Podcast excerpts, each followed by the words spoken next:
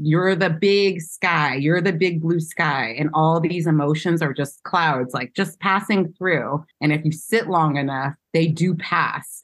And if you do that consistently, you learn like, that's not me. I'm not scared. That's just an emotion. Hello, hello, and welcome back to the I'm Lost, So What? Podcast. In today's episode, I've got my friend Aiko Smith, she, her, who is a mindfulness teacher, speaker, and writer. Aiko is a 2-time TEDx speaker, mother of 3, mindfulness facilitator, coach, and teacher trained by UCLA's Semmel Institute of Neuroscience and Human Behavior's Mindfulness Awareness Research Center. Driven by creating a kinder, more compassionate country, Aiko has devoted her life and career to teaching how to use evidence-based mindfulness practices and tools in daily life to keep mentally fit. As a thought leader, she envisions a society liberated from unnecessary suffering. Content warning, on this episode, we do get into talks around depression, anxiety, racism, and white supremacy.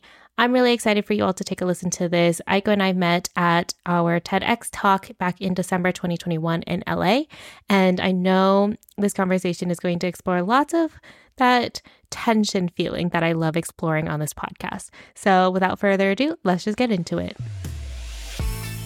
Hello, hello, everyone. I'm Cassandra Lay, and you're listening to I'm Lost, So What? The podcast exploring between belonging and carving your own path. For all the peeps out there who kind of know what you're doing, but still question, what the fuck is going on? Yeah, I'm with you. Hey, Aiko. Hello. I was going to say I'm super excited to have you here. I am. I've been thinking about it for weeks. I'm so excited to talk to you. Yay. And it's also so good to see you. Well, you all don't know this, but I can see Aiko. You all can't. Yes. It's been a while. I know. It's been a couple months, maybe a year. It's too long. I know. Eventually we'll meet up again in person, hopefully, somewhere in the world. Hopefully where you are. Yeah. Maybe not in the summertime because it's too hot. It's 100 plus here. So you don't want to be here right now. You don't want to be here either. I'm in Vegas. It was, I'm not kidding, 118 degrees. Yeah. It's okay. Hot. So it's about the same here because this week it's 105. Mm. And we also have, I think you have dry heat over there. So we have dry heat where we are. So it's not so bad in the shade, but it's hot. Yeah, it's hot. And we just had a weird storm. So remember hurricane, I don't know if you heard, we had a hurricane. Oh yes, I remember.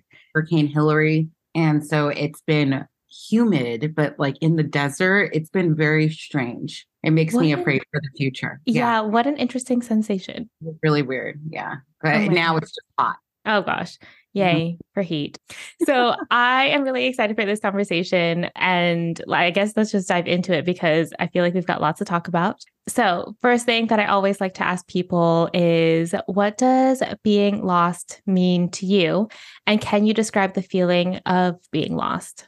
Being lost to me means not being where you intended on being and then being caught between where you intended on being and then where you actually are. Mm. For me, that's the feeling that I have when I'm lost. Not exactly where I intended on being and then just being caught in a struggle between the reality and then where I want to go. Do you think it's I don't know if this is I would categorize anything as good or bad, but I guess because we're going to get into this in the conversation about reintegrating your body and mind. So I'm curious to know, where does being lost or that feeling of being lost show up in your body? In my body, I think it's I feel a lot of things in my chest, just kind of like a heartbreak, if you, I don't know if you've ever experienced one, yes, but I get the real, you get a real achy heart, and so I feel it in my chest a lot. And I think it's the experience is really anxiety, and I feel it in my chest. And it's not, I never say negative. I don't think it's a negative thing. It's a challenge because it's not comfortable, but it does feel like anxiety. It's not comfortable, but it's the energy that makes you aware that it's time to make different choices. Mm. So it's informative. Ooh, I love that. And also I totally understand the achy heart feeling. As soon as you said that, I was thinking about my Spotify Wrapped, I think from 2022. And I think that year they were like, here are the top 3 adjectives to describe like the music that you listen to. And mine was literally yearning. And I was like, wow, that pretty much describes me. Yeah, but no, that's what it feels like. An achy heart, like a just open-hearted, a little achy, anxious. Mm. And I guess it also could be excitement too, you know, all things at once. So yeah. Excitement, anxiety, achy chest, scared. I don't know. All of the things. Yeah. So thanks for describing that. And I love that you like shared all of like these very real emotions, as well as like putting an example to it of like a broken heart. I do feel like, well, we're going to get into mindfulness now. When people aren't necessarily creating space for mindfulness, do you think that they are aware of these things or like of these feelings of being lost or not? I mean, I know that's a super general question and every person is like a different case, but do you think people are aware of it? Could they like put words to it, or maybe they don't have the language, which is totally fine, because I feel like sometimes I didn't have the language to describe how I'm feeling until somebody else described it. Right. I think that a lot of people experience the feeling, but then they kind of subscribe it to different things, right? Like, it's hard to admit that you're lost, you know, it is. It's like, we want to know, we want people to think that we have it all together. We want to think that we have it all together. So just kind of recognizing, okay, I'm not where I intended to go, and I'm actually here, and I don't really know which way I'm going to go, this way or that way. That's a hard thing to admit. Yeah. And so before you get brave and admit like, oh, I'm a little lost here and I don't really know which direction to go, there needs to be like an acceptance. It is in itself a mindfulness practice. So I think when people aren't mindful and they aren't aware, they could subscribe this feeling to anything, the traffic, frustration with your partner, frustration with work, or whatever it is, that it's also a stressor. We put it on those things. It's easier. Those are easier things to put that emotion on instead of being like, I don't know what the hell I'm doing and I don't really know which direction to go now. You know what I mean? Like that's hard to say. It's hard to admit. And especially if you're a professional, if you own your own business, if you're an entrepreneur, that's like, you don't want to say, I don't know what I'm doing, you know, because it kind of like there's the ego involved too, you know? It's difficult. You need to be brave to admit those things. So not a lot of people can do it, I don't think. Got it. So then, okay. So we were talking about like the mindfulness practice, and can you define what mindfulness is to you and like what a practice actually looks like? Because I realized while you were talking, I was like, maybe people might not know. So in case you don't. So mindfulness is meditation. It's also so many other things. So it's a lens that you view life through, where you're open and you're curious and you're kind and compassionate. And it's also a meditation where we're focusing on one area and being an observer of our thoughts and feelings and what we're experiencing in this space where we're detached from it. And so we could think clearly, we could see clearly. I liken it to like being on the ground, looking at the sky and just noticing the clouds kind of shifting in and out of your experience.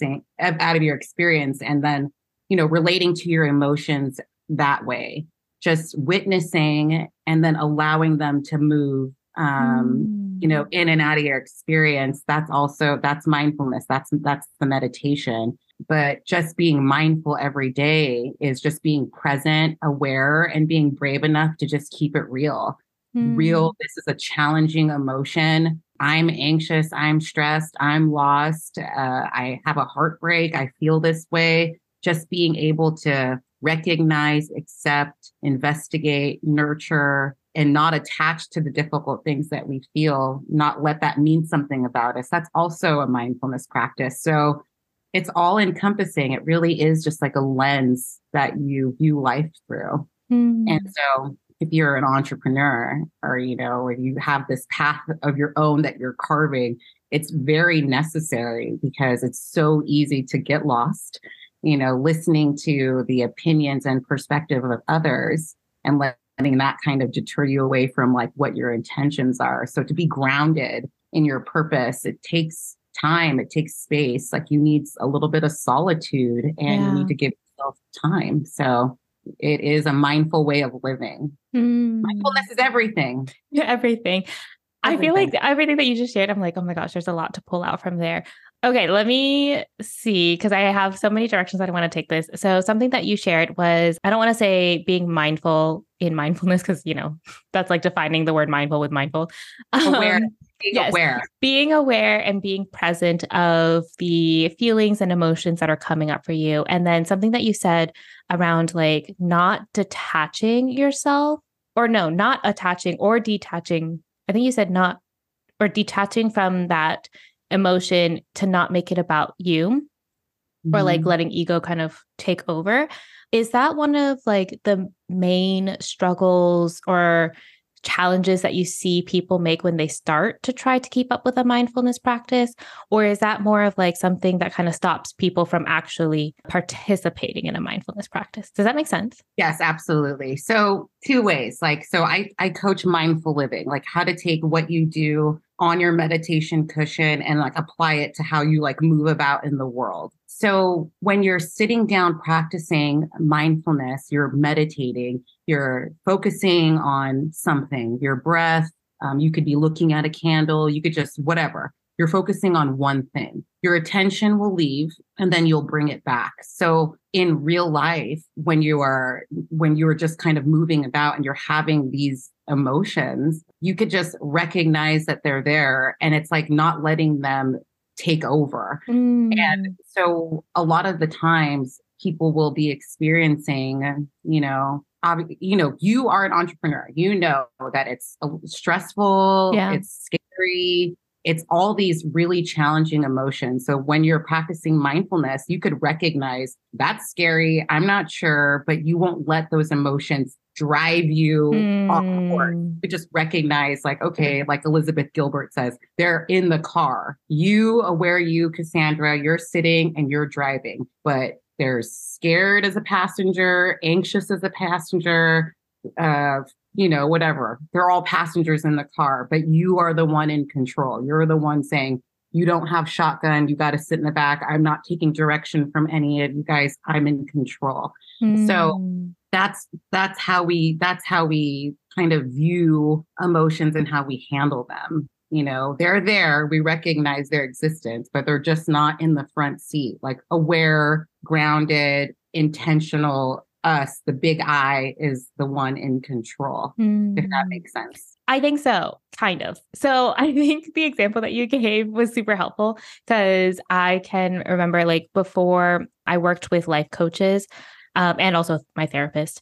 I think a lot of the times my emotions basically controlled all my actions. So the example that you shared about like, oh, me being in the driver's seat and then like fear, frustration, whatever is the passenger like sitting in the back.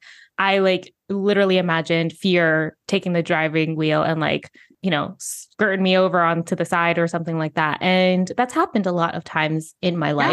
And, sometimes it still happens, but I do totally get what you mean by like, okay, mindfulness practice of, oh, I recognize that they're there. They're kind of just coming with me, but I'm still the one that's like, okay, I'm driving. Like I am the one that's making the decisions and I'm the one that's taking action based off of what I actually feel grounded in instead of letting fear decide for me what action I'm going to take. Right. Because those are like temporary passengers in the car. Yeah. Like they're not going to be with us the whole journey and they could just sit down and be quiet. They don't need to be like giving us direction. Yeah. Right.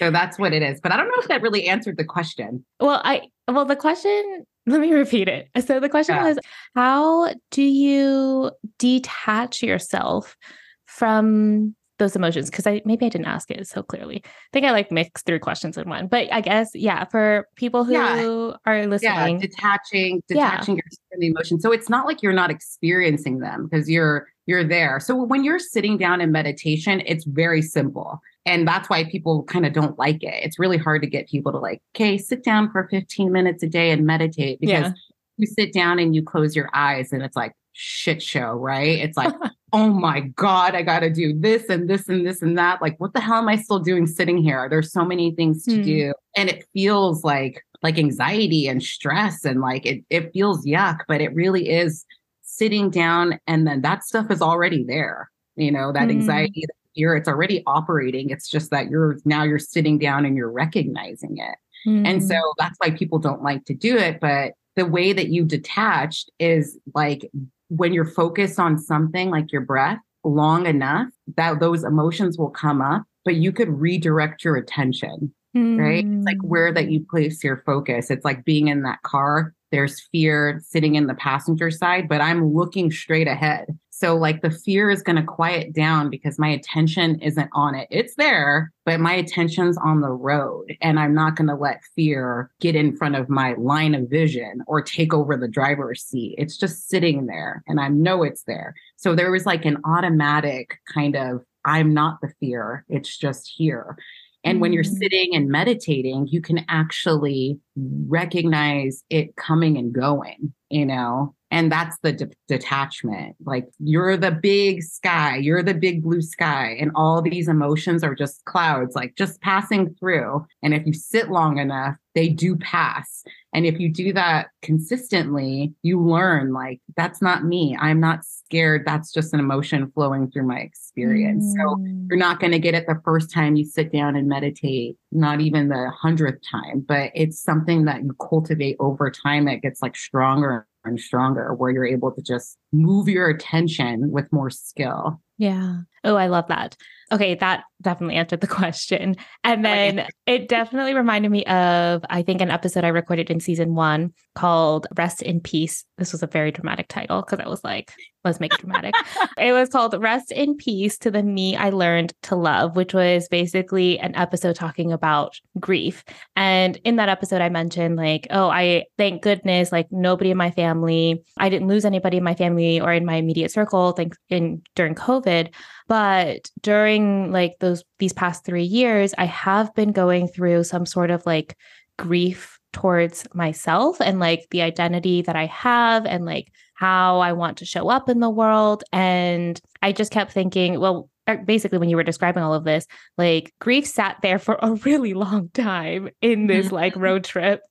And there were lots of times I think that I could have let grief take over. And instead, it was more like, okay, I know it's there. This is very uncomfortable. Grief takes up a lot of space in the car. Grief is like literally sprawled out with like its arms and legs all over the place. They're eating chips and they're just like spilling things all over. Very cozy here. Oh yeah, grief is loving it. And I'm over here like, okay, just keep going. Just keep going. And it is an uncomfortable feeling. But I think cultivating like a mindfulness practice or just any awareness around like emotions, feelings is super helpful, because then your actions aren't necessarily being dominated by them.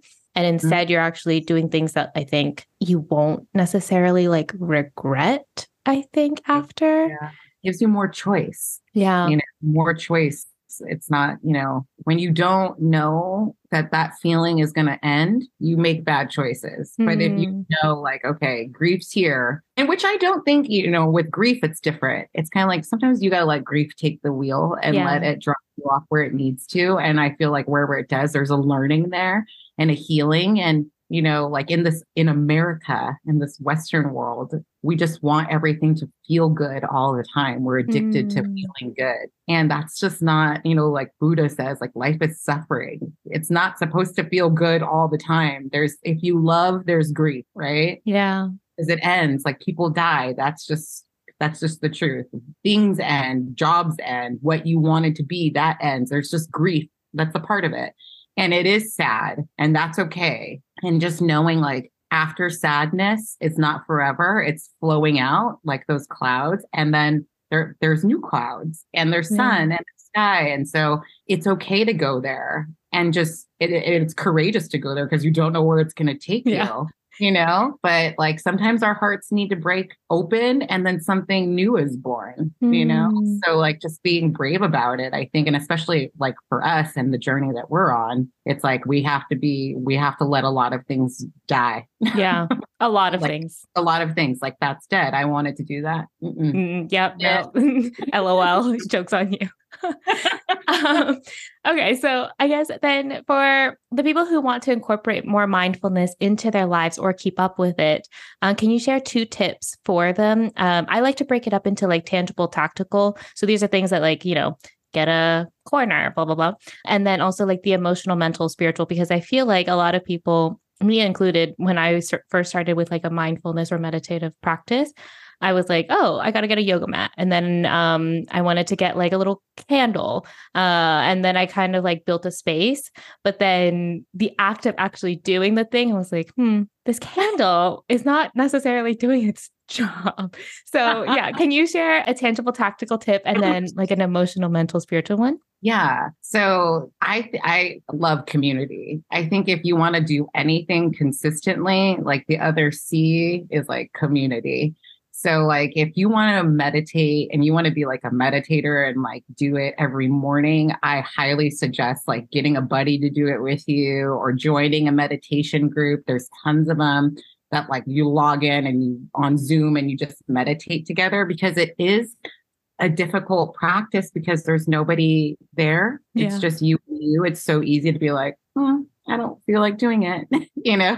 But I think just like with all habits, attaching the practice to something that you're doing already is a way to make it stick. And if you aren't the kind of person that could sit down and, you know, with your yoga mat and light your candle and your Palo Santo and like do the whole thing, I'm all about like taking, like I said, like that practice on the go. Like, you're meditating. Mindfulness is lovely because you could take it on the go, because like I said, it's like a lens as well, a way that you view and interact with life. And so just starting small, making your practice, drinking your cup of coffee in the morning. If you drink coffee every day, you're doing it already every day. It's already a built-in habit. You could build a mindfulness practice in it. So just making sure that you're present and grounded and aware when you were drinking your cup of coffee, that is your point of focus, is your this action of drinking coffee, and all of your attention is there.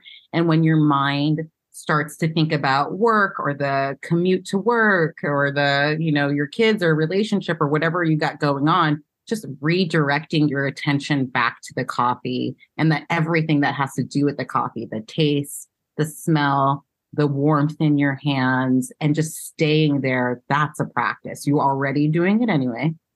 And you could cultivate this awareness that's going to keep you grounded throughout your day, just doing that every, 5 minutes a day. And as that practice grows, mindfulness is like kindness. It just grows.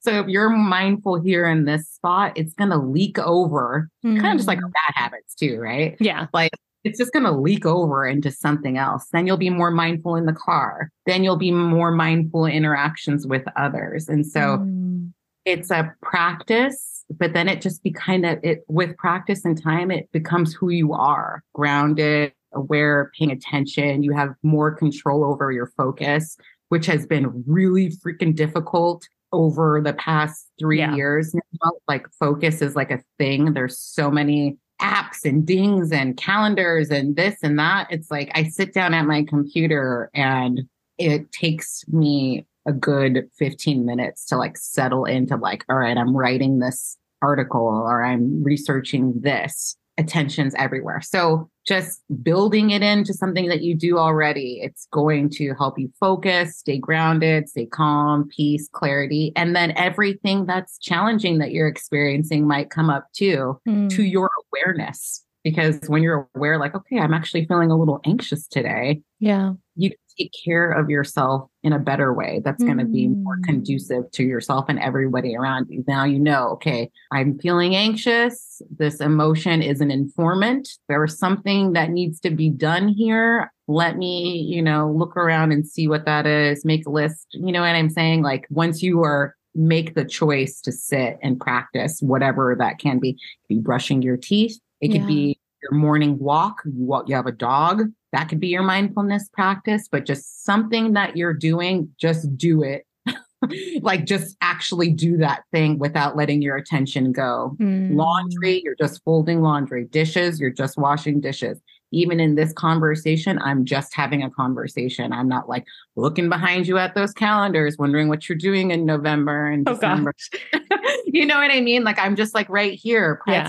Yeah. So I think that's a lovely way to begin a mindfulness practice that's going to stick. And it will grow into like, all right, I think I could sit, you know, let me find a group or let me find a teacher. And I think I think it's always great to find a teacher, not just because I am one, but there are so many things that come up during a practice that make you a little bit insecure that you're doing it right or wrong. Like, I'm not sure if this is right, or this is, you know, there's a lot of that when you start. So that's why I say community. So you have people that are like in it with you, where you could be like, actually didn't meditate that whole time. And I was just, you know, in an argument. I'm already in an argument with my coworker, and I'm just thinking about what I'm going to say to her when I see her, you know, doing that the whole time. And then the community rallying around and being like, oh yeah, you know, that happens, because it does, you know, so. I love that. I also really believe that when you attach it to something that you already do, it makes it like 10 times easier. And then it really does expand, because I remember when I wanted to build like a mindfulness practice, I wanted more like a morning routine. And then I didn't even realize that I built a mindfulness practice, because then I started doing things, and then they kind of just like added to each other. So then it was like, you know, sun salutations in the morning. I don't do very many, but I do them. And then after, it's like a glass of water, then it's my coffee, then I come to my desk, then I start journaling. And all of that, I've realized, like, because I've been building on it and doing it for so long, if I don't do it to start my day, I'm like, I am scattered. Like my brain is going like a mile a minute. I cannot focus on any task I need to do. And what I really need was to just kind of like clear everything first, to kind of start the way I want to start, which is like calm, not scattered, and not like, oh my gosh, oh my gosh, oh my gosh. Yeah. And I think that's like, you know, love yourself. You know, everyone's always like self-love, self-care. It's like, if you were thinking about care for yourself, wouldn't you take 5 minutes or whatever, 20 minutes, 30 minutes to yourself in the beginning of the day to like get your ass right before you go out there and be bombarded with other people's energy? It's like, can I get my energy right first? Can I get aligned and calm and grounded here and have my own plan of things I need to do today before I get infiltrated by everyone else's? Yeah. This like the greatest act of self-love, I think, you know, and that builds on, you know, that everything builds on itself, you know, boundaries are created. Your worth is created. I'm worth it. You know, I'm worth that 20 minutes in the morning, and that builds on itself too. So when people are, you know, being crazy, you know, like I have some worth here and you can't talk to me like that, or I won't do this. And so it is the highest act of self-love, I think, is just having that practice in the morning for yourself and at night. Yeah. I'm working on the nighttime one. It's a work in progress. Yeah. The morning one, I'm like, oh, this is great. Nighttime one, we're working. Do it all at one time. I know. So it's like, if I got my morning routine going, then the night routine's off. If the night's off or the night's on, then the morning's off. Yeah. It's like, I'm just going to like get it all together. Like my mom, like has it together. Oh my gosh. That's so like, like so many rituals, like that's amazing, you know? I know. Okay. So now that we kind of shared a little bit about mindfulness, I am curious to know, because something that you shared, I think it's out on your website, but kind of using your personal story for, I guess, creating change or creating opportunities. I'm not totally sure, but what parts of your personal story did you tap into that you were most afraid of? And then how did that change your life, or what happened afterward? I kind of know a little bit of your story, mainly because we did a TEDx, like we were in TEDx Delthorn together back in December, 2021. So I will actually link Aiko's TEDx talk in the show notes. But I mean, tapping into your story is really scary. Admitting things to yourself is really scary. So, and there's lots of parts of our stories, right? Like, you know, it's not just, okay, one and done, I flip the page and ta-da, our story's over. As we live our lives, our story expands and changes, and like certain conflict resolution, all of that stuff also shifts because time passes. So what part of your story did you tap into that you were most afraid of, if you feel comfortable sharing, or if you haven't tapped into it yet? I don't want you to be like, oh yeah, tell all on this podcast. But yeah, if you have one. Well, you know that I grew up, I'm mixed race, so I'm Black and Japanese. I grew up in an all white area. My parents wore, this is like, where's the violin? My parents were divorced. My dad was a beaut. He's passed away now, but he was, wow. He was abusive. He had drug addiction problems. He was in the military. He was a doctor. He was a lot of things, but my parents split. And so I grew up with my Japanese mother, my two sisters who were also Black and Japanese in this all white area. And we grew up really poor because we didn't have two parents. We just had one immigrant mother in California, in LA. And so we grew up really poor, but we grew up in all white spaces. So we were just okay enough to live in a white area, but we were like the poorest people in the area. So being like an outlier, you know, just kind of not really fitting in when I was younger created a lot of feelings of not being worthy, insecurity, anti-Blackness, a lot of things that I had to learn and unlearn about myself that was created by the environment that I was in that had like nothing to do with me personally. Yeah. And also I have like a lot of compassion and forgiveness towards like everybody that I grew up with because they didn't know either. But yeah, a lot of the microaggressions and the racism and the white supremacy that was just like embedded into the culture, I didn't realize had such a negative effect on my like body image, self-image, and like how I carried myself about in life until I was an adult, until I became mindful, until I was like, where did that thought come from? What's this feeling like? Or why is this relationship that I'm in suitable when it's not? Just being a lot of self-inquiry. So growing up in that kind of challenging circumstance and challenging circumstances has been like the juiciness of everything that I do, because I feel like I've experienced a lot of suffering, and maybe a lot of like my peers that were going through the same challenges didn't have this other layer of poverty or racism or not belonging like me. So I was able to, you know, relate to people more easily, understand emotions more easily because I was always in them. So a lot of everything that I've experienced in my life has led me to do what I want to do, made me very purposeful and just wanting to, you know, cultivate awareness for everybody. Like I said, it's like the people that I love and that I grew up with didn't know that they were causing me harm by their ignorance about white supremacy, how it functions, even the misogyny, the misogynoir, all of it, the Asian fetishing, all of the stuff that I experienced being in all white spaces really kind of led me into this work of just wanting to cultivate awareness, you know, decrease the biases, like make people aware that we are really dehumanizing and unkind, and that we're living in like, you know, I say like white supremacy is like my friends are just like fish, like swimming in that water. Like they don't know it's there. Yeah. You know, a lot of people just are not aware. And so it's like, I'm not mad or angry, but I would like to cultivate some awareness that we're living in some systems that are harmful. And that has really informed what I wanted to do. Mindfulness is about cultivating awareness, but with kindness and compassion, which is what I think is the greatest healer in the world, you know? And so it's not, I'm not angry at the work, but I just recognize that. And I do believe this, that everybody has a really kind heart, and they just have, there's just layers of conditioning that need to be unlearned. So I feel like everything that I've experienced is on purpose. So I could do this work of, you know, cultivating awareness and kindness and compassion. Okay. There's a lot to unpack there.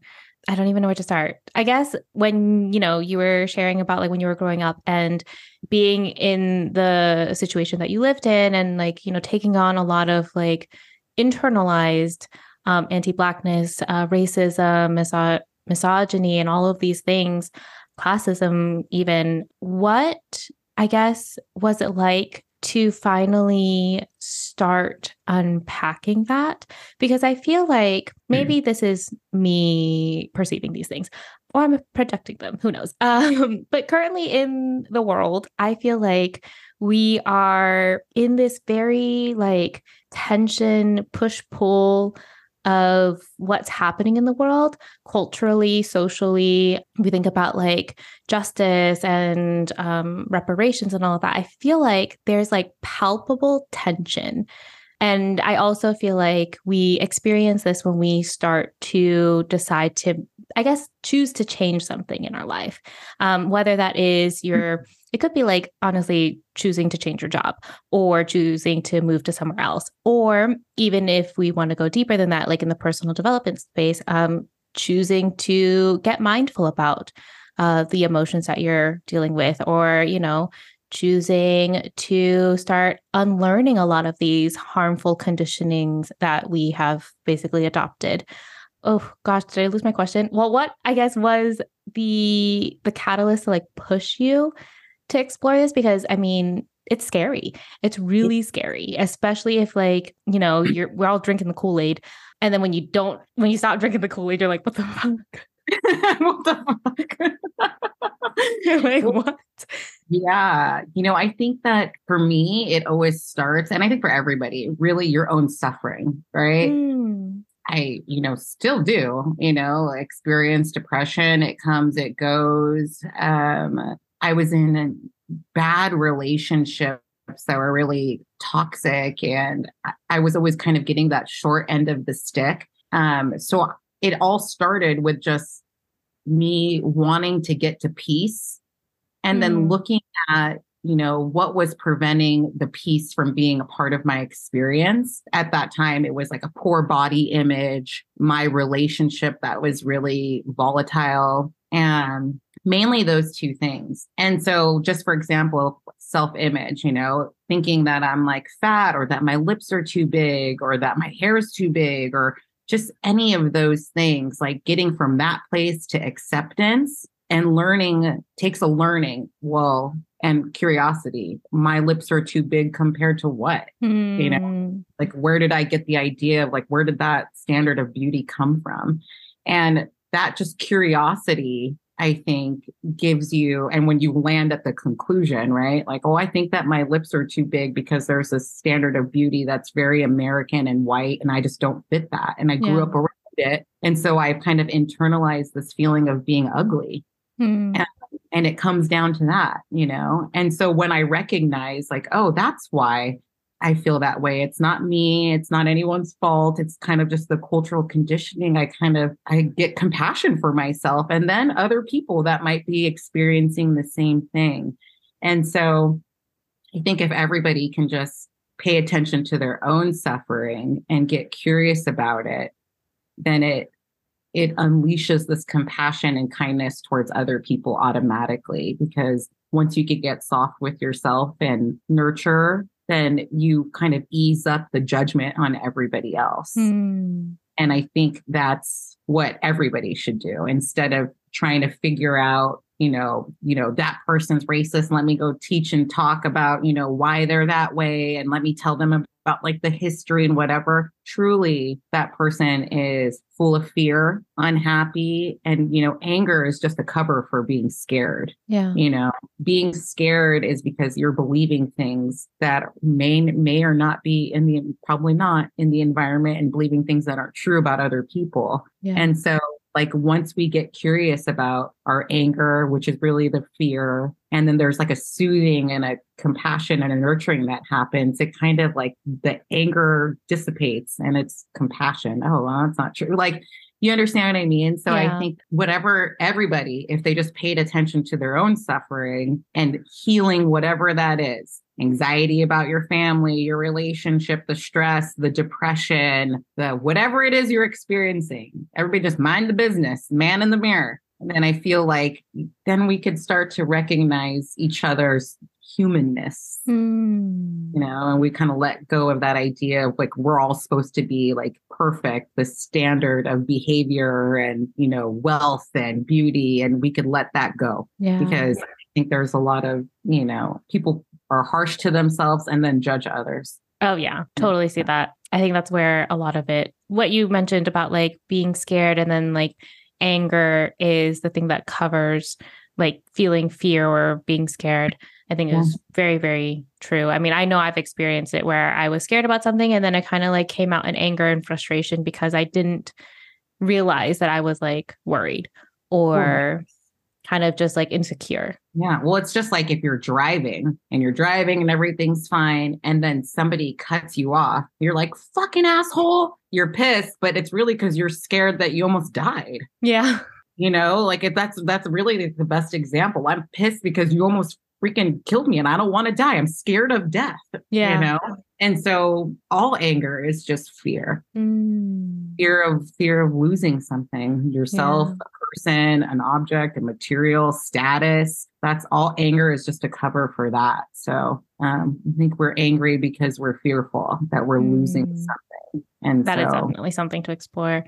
I know I always ask everybody at the end of this episode to share a journaling prompt, but I'm going to do a little caveat. If you want, whoever's listening, maybe to explore where anger is coming from, if you are experiencing it. But I do have another question. So regarding back to like personal stories, do you think there is power and weakness in personal stories? Or is there a thing as like weakness in a personal story or not? Because I do feel like sometimes people, I'm thinking about it more from like a personal branding, thought leadership point of view, which is what we do with our clients at the Quirky Pineapple Studio. They feel like sometimes their personal stories end up sounding weak or it positions them as weak. Do you think there is like weakness in like sharing your personal story, or is it all like power? It's all power. I think that like if you can get real and talk about your story without the shame, then that's like true power, you know, like accepting that, you know, I think the victimhood of it, that's where people feel like weak. Like I could say, you know, we grew up poor and I was like Black and but there's also good things that happen. Obviously not the racism. I didn't need that. You know, like I'm good. Yeah. We could have let that one slide a little. Yeah. I'm good with that. But I could look to the positive. Right. And that's what you have to do. So if you don't do that, then we're like sliding into victimhood, but we could say like, what have I learned from this? Just like life is our teacher. Whatever you're experiencing is a moment of teaching. And so what is the most skillful way to handle this? How could I take care of myself during this? And if you're learning through your life is just going to get better and better. And so there's no shame in telling your personal story if it's hard and difficult, because it depends on where you are. If you're still in this like victim mode of, you know, things being out of your control, which they are most of the time when you're, you know, young and a kid, if you're still in that as an adult, then you don't give yourself the, you know, the agency to make choices. And that's false. That's not true. You do now. So I always think it's powerful if you could keep it real, no matter how difficult it was, because the power is in like how you have overcome or your lens on it, you know, lens on it. What did that mean? What did I grow? What did I learn? How am I different? And so I experienced a lot of racism and misogyny and a lot of othering. But now I'm like a people person. I'm really comfortable in conflict. I have an awareness. I have a kindness. I have a compassion. If someone's like in the corner and they're feeling left out, like there's an alert system that goes on. Like I'm an includer now. There's so many things that were challenging about growing up that really benefit me as an adult now, because I was learning how to manage those circumstances at that time, or even not at that time, but as an adult being like, well, I should have done this and I should have done that. So yeah, the dirtier, the better. I think the story, the more difficult, the better, as long as you're authentic in what you learned or haven't learned or still learning. I'm still learning a lot. Yeah. Something that you shared, I think, made me think about some of the conversations I have with my therapist about like, oh, because like we're working through some stuff where like we're pulling from my childhood or like, you know, all of these things. And something that she shared was like, well, it doesn't make sense to fully blame, because like, you know, maybe some people knew what they were doing, but most of the time people kind of just don't know what they're doing. This is not to say not keeping people accountable or like taking responsibility for their actions, but it's also, it's like a duality. It's like, it's not either or, it's a lot of like, and also, and I think that also is kind of what we were talking about earlier in this conversation about like the palpability of that tension. Cause like, of course you want to blame. You want to be like, dude, they fucking sucked. Like my life sucks because of you. If I didn't listen to you, I would have been like living it up. Right. When in reality it's, oh, you know, maybe they were doing the best that they could. And you also have to take responsibility to say, oh, I also could have chose differently. And that's where like that uncomfortableness, I think, always creeps in. Cause like, I can feel it right now in my chest, like just talking to you about it. I'm like, oh, that is an uncomfortable feeling. Cause it's like, oh, I have to take responsibility. Like I didn't do what was best for me in that moment. And I want to blame someone and I can blame myself, but then what am I going to do when I blame myself? Like what happens after? Like, I got to give myself compassion. Like I gotta, you know, give myself that tenderness and like that softness of you did what you thought was right at the time. When I teach compassion, which I think is like the most difficult thing for people, like we do not let ourselves off the hook. You know, that conversation that I had like a year ago where I said like something stupid, like it'll like pop up in my head still. And I'll be like, oh, you idiot. Like, so this compassion work is really important because there's no learning without compassion. You know, like, I always use the example of like a baby, like when you're teaching, like, and we're all like, let's give ourselves a break here. Like we're all babies, like trying to learn how to get through this life in a way that gives us the things that we want, freedom, peace, happy, joy, whatever. But we're babies in this journey, learning how to walk through it. And so if there was an actual baby learning how to walk, which is like age appropriate for a baby. And this is age appropriate for us learning how to do what we're doing. If the baby fell down learning how to walk, it would, I would say encouraging things. Good try, you know, let's try again. I would hold the baby's hands and then I would let it go and be very gentle because I know that's how people learn. That's how humans learn. If the baby falls down, I'm not like, you fucking stupid baby, oh my God, get the hell up and, you know, get to it. Like, that's not learning. Like that is going to make the baby not want to get up and sit down and cry some more because of that energy. And it's the same thing for us. We need to be the parents of ourselves and give ourselves that compassion, which is difficult, you know. You don't know where you're going. You fell down, but easy up, you know, like you dust yourself off. It's okay. Like, here we go again. And like this real gentle learning and kindness as we fall and as we get up. And this is how we grow, you know, so the compassion is everything. And I think that's like the missing ingredient.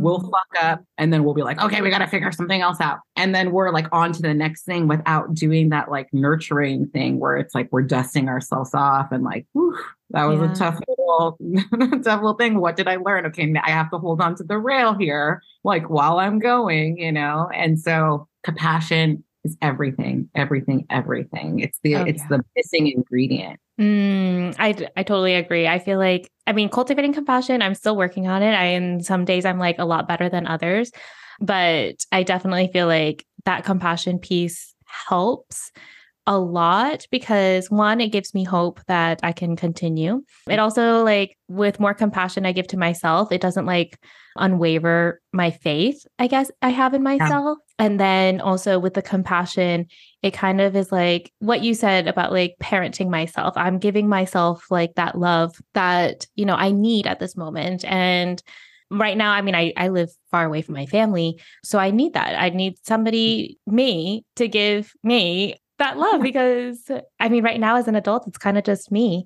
Yes, I have like, you know, my partner and like friends and all of that stuff. But at the end of the day, like, dude, it's me. That's it. That's me. It feels so unnatural, especially like if you're an American to like go easy on yourself, you know, there's part of us that just wants to like beat us up, you know, like beat ourselves up, like, and compassion feels like you said, like letting yourself off the hook, but, and it's really like the opposite of what you naturally would do just because we're conditioned to be like really, you know, perfectionist, you know, in this culture. And so Like, it really feels like counterproductive and wrong when you're like letting yourself be messy and letting that be okay and forgiving towards yourself. It's like real practice. And like, there's a lot of learning there too. Like while you're doing it, it's like, whoa, like I am so hard on myself. Yeah. I can't even say it's okay. Try again tomorrow. Like there's so much resistance in doing that and so much stuff that comes up. It's really interesting. I could just like spend all day with myself being like, wow, that's interesting. Well, that's interesting. Oh gosh, where'd this come from? Oh shit. Where'd this come from? Yeah. There's so much to learn here, you know, like that's what I'm saying. Like you don't need to pay attention to anybody else. Like figure out your own shit show.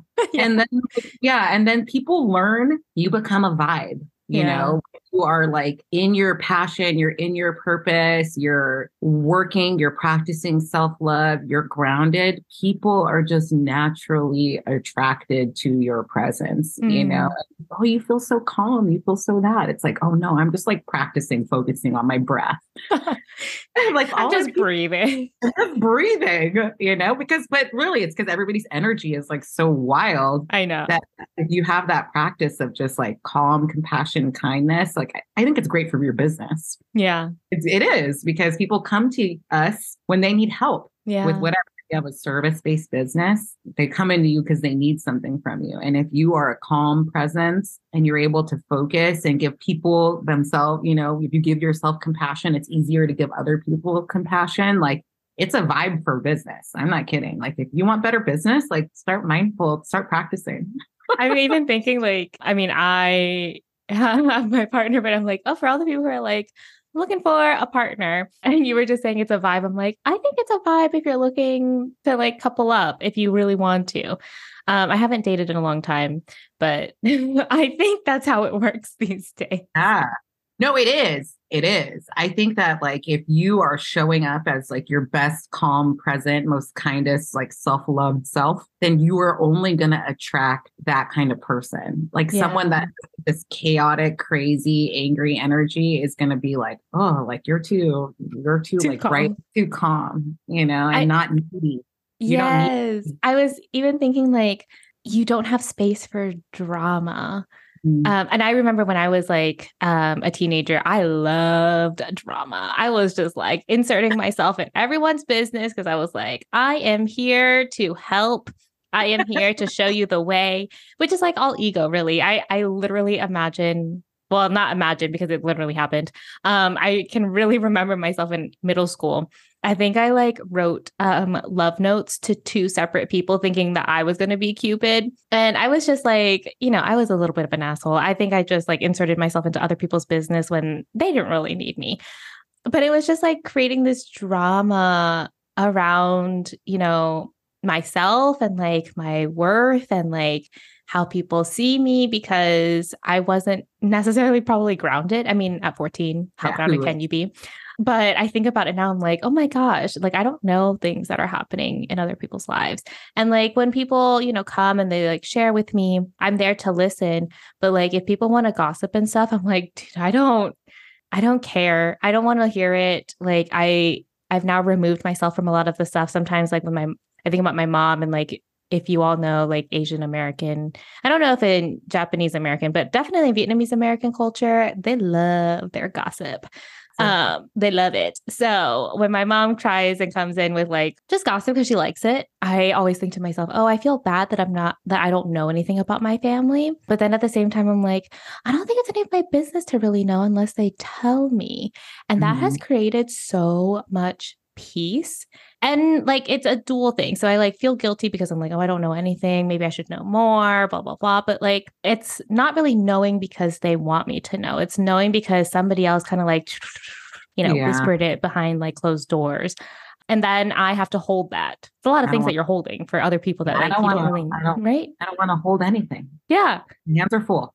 Yeah, exactly. Live my own shit. Like what you said about take care of your own shit show. Like I have my own shit show to take care of. Like that is plenty. And like literally when anybody ever calls me to like talk shit about someone else, I always say the same thing. Well, who am I to talk? You know, like who I meant, like I've done embarrassing, shameful, regretful, ridiculous, stupid things forever, you know? and who am I think an automatic judgment like puts you like above and like, honey, not me. It just can't be me. And I think that's what a mindfulness practice does, like actually grounds you, because you're in the reality of you, and you know you're perfect, and you know that's okay. So the judgment about others is like, oh, I love that. Yeah, not there. Okay, so I have a couple more questions before we like wrap up about reintegrating your body and mind. And this still goes with the mindfulness practice. So in your TEDx talk, you shared about the what the fuck face, something that I personally love. Again, I will link this in the show notes so you all can watch it. It's a really great TEDx talk. Can I cuss? That's like my question, Brad. Yeah. I allowed to cuss? So can you give us a little bit more information on what is the what the fuck face and how it can be a sign to change something? Yes, absolutely. Well, we've been talking about it all day, you know, is that sometimes we are so clouded with the busyness of our life that in our minds, we don't really know what's happening. We just have an idea about what's happening. We have thoughts about what's happening. A little bit delusional, sometimes a little delulu. Oh, right? Yes. I was just about to say, do you know about the delulu and the trululu? A little delulu. A little delulu. But I don't think our bodies are filled with wisdom. Like, and I think I mentioned in the talk, like when we're sitting down at a computer, we're about to type something. I don't have to tell each individual finger where every key is. It already knows because it's practiced. Our bodies already experience and interpret information all the time. And we get anxiety, we could feel it because there's stress in the environment. There's something that's not in alignment in our body. We experience it as anxiety. And that might mean heart beating, sweating, a little like raw chest. There's all these things that we experience. In our minds, we might not connect the two. Oh, I'm anxious. You're just experiencing the feeling. And then without that information, I'm anxious, moving about life, you'll make a lot of mistakes because you're not giving yourself that time to be like, oh my God, like something's operating here that's going to cloud my judgment and make me do something that might be inappropriate or make it harder for me.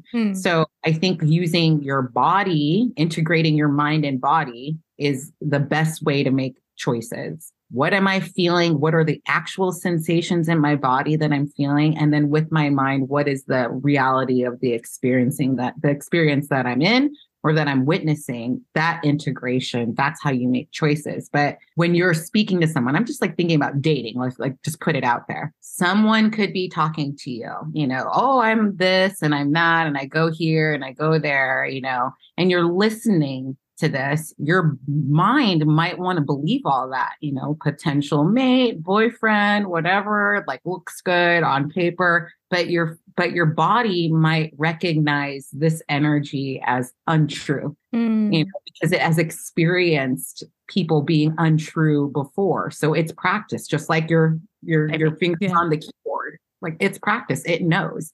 So your face might be like, what the fuck, you know, eyebrows like scowled, eyes squinted, yeah, like a scrunched up, like a scrunch, like, huh? Like, what the fuck are you saying? Like your body will tell you just as much as your mind will, but we're so head heavy in this culture where we got to like think about it, you know, instead of like feel about it. So it's like you, not one or the other, but both, you know, what the, like, yeah, listen to that.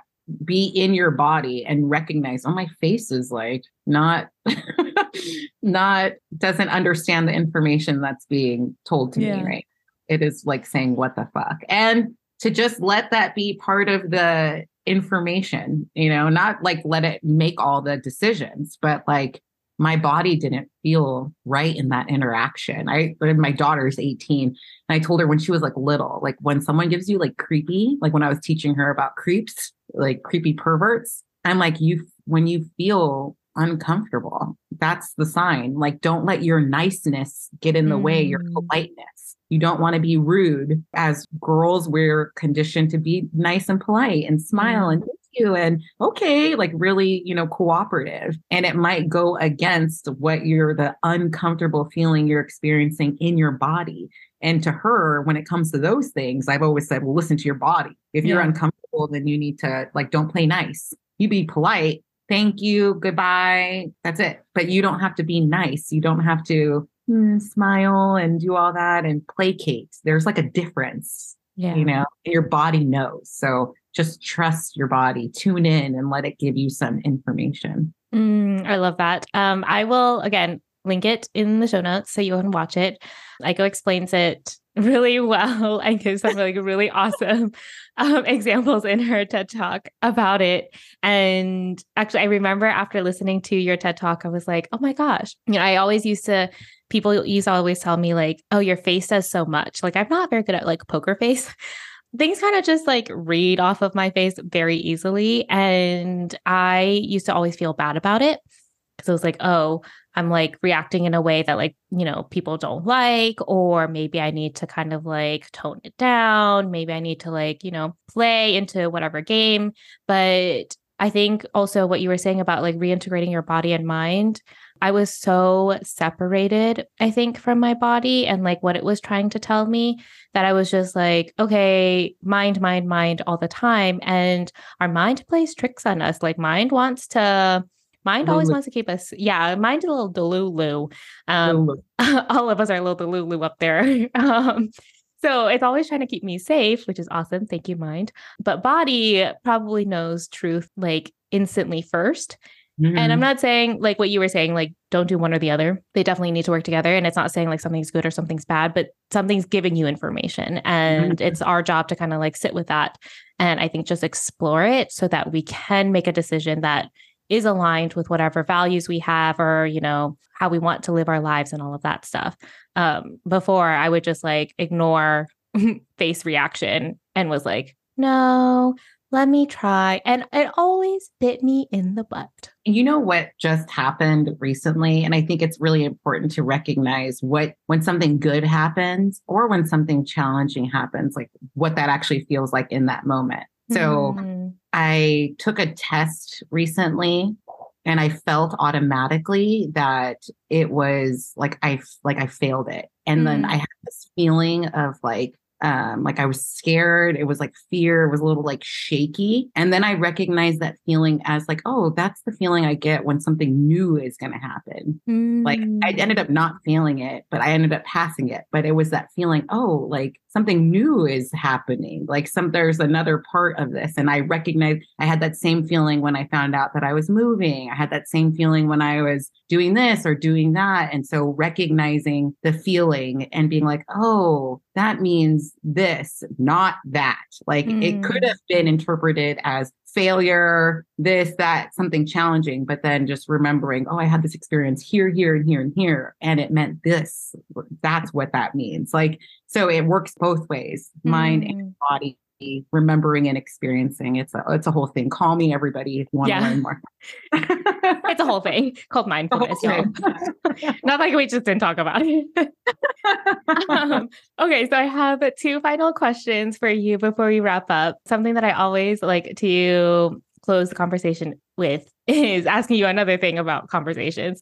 Is there a nuanced conversation that you think we're not having enough of? I do. And we talked about it, that and or both, you know, there's not just one. I mean, obviously there's alternative facts or whatever they call it, but both things can be true at one time. You know, like I think that's the nuance missing in everything. And isn't that like what nuance like means? It's like, it is like everything could be happening at one time. I could be happy and scared at the same time. I could be angry, but still have access to joy in the next moment. Like there's so many things that are happening. We live in like, what do they call it? Like that binary where it's like the good and the bad. And that's completely false. It's just, it is everything happening at one time. And then your lens on it, like what you choose to believe here, what is going to be the most beneficial for you and everybody else. And you get to choose. It's not good or bad. And if it's bad, you can change the lens and make it good. So everything's both and or nothing's one or the other. Yeah. That's what I'm learning now. It sucks and it's cool. Yeah, right. It does suck. It sucks a lot when you're in situations and you're like, oh, I was the asshole and I was doing what was best for me. Yeah. No, because, but it's true. Right? Think about how much suffering is in, like, if you don't say, well, that was the best for me. I'm just an asshole. Well, that's not true. You know, both. You were an asshole and it was for you. Both. That's okay. That's okay. Both. Oh, I love that. And actually what you were saying, have you seen the movie Everything Everywhere All at Once? No.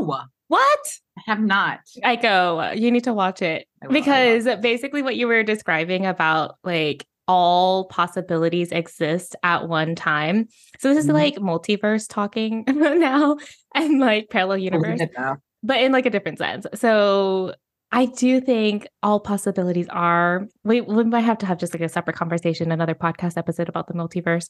And you all can hear about my like conspiracy theories around like multiverse and like parallel universes. Oh, I'm with it. But it's true because all things can exist at once. And no spoilers, but in that movie, it explores how you can change your lens to pull on certain things so that you can like basically do what's best for you in that moment, in this time. And then maybe in a different time, you can pull on something else.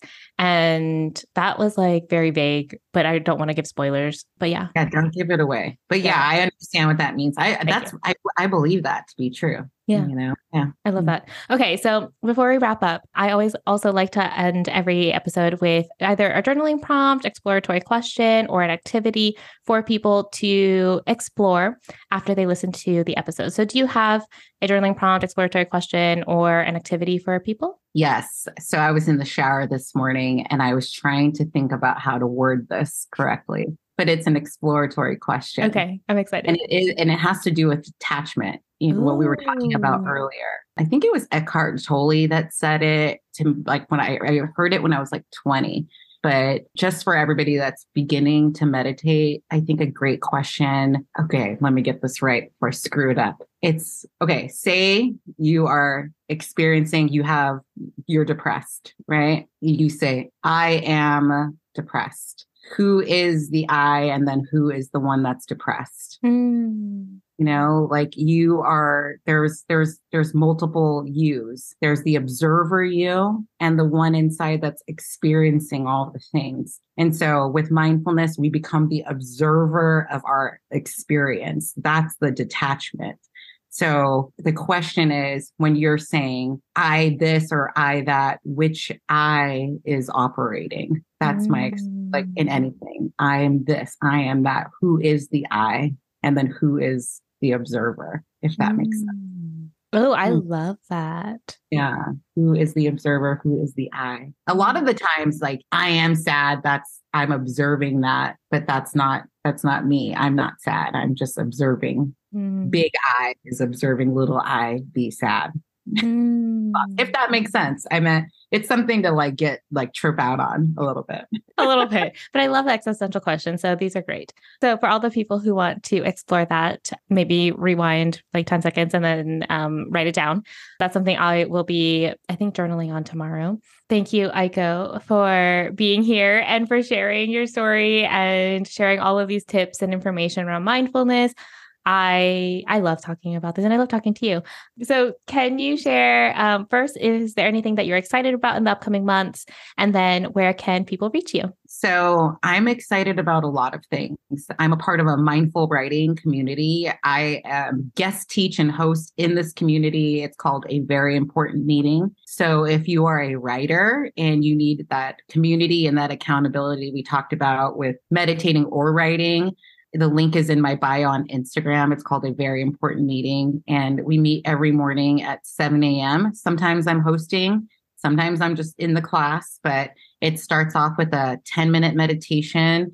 And then whoever is hosting holds the space for an hour while you get your writing done. So you could be writing content, you could be writing your book, your article, your essay, your poems or whatever, but it's a great space to meditate and then journal, write, do whatever with a community. So I'm really excited about that because I aspire to be an author one day. Yay. And I feel like with this community, that's how I'm going to get it done, like as a practice. I'm also excited that I'm moving close to the beach. Yes. I'm super excited for you. Yeah. And so like, I'm a little in between, like this podcast, I'm Lost, So What?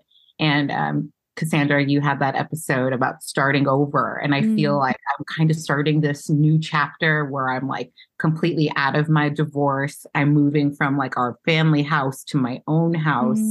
And like, so it's a new energy, like a new beginning. It's by the water and it feels like very exciting and new and scary, both new and exciting and completely terrifying at the same time.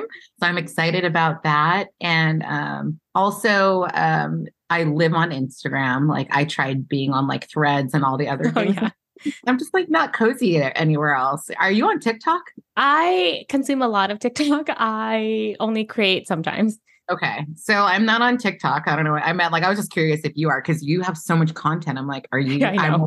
It should be on TikTok. I've talked about it with people and they're like, put it on there. About it too. We're like, why aren't you on TikTok? I'm like, it just seems like really overwhelming, like to start like another thing. Anyways, besides the mindful writing community, I also do like, I'm a meditation teacher and I do like personal coaching. So if you wanted to like practice meditating with me and get coached to get your own practice going, I have that. Everything's on my Linktree in my Instagram profile. I have like, Linktree, all the things. And then I'm at aikomaysmith.com.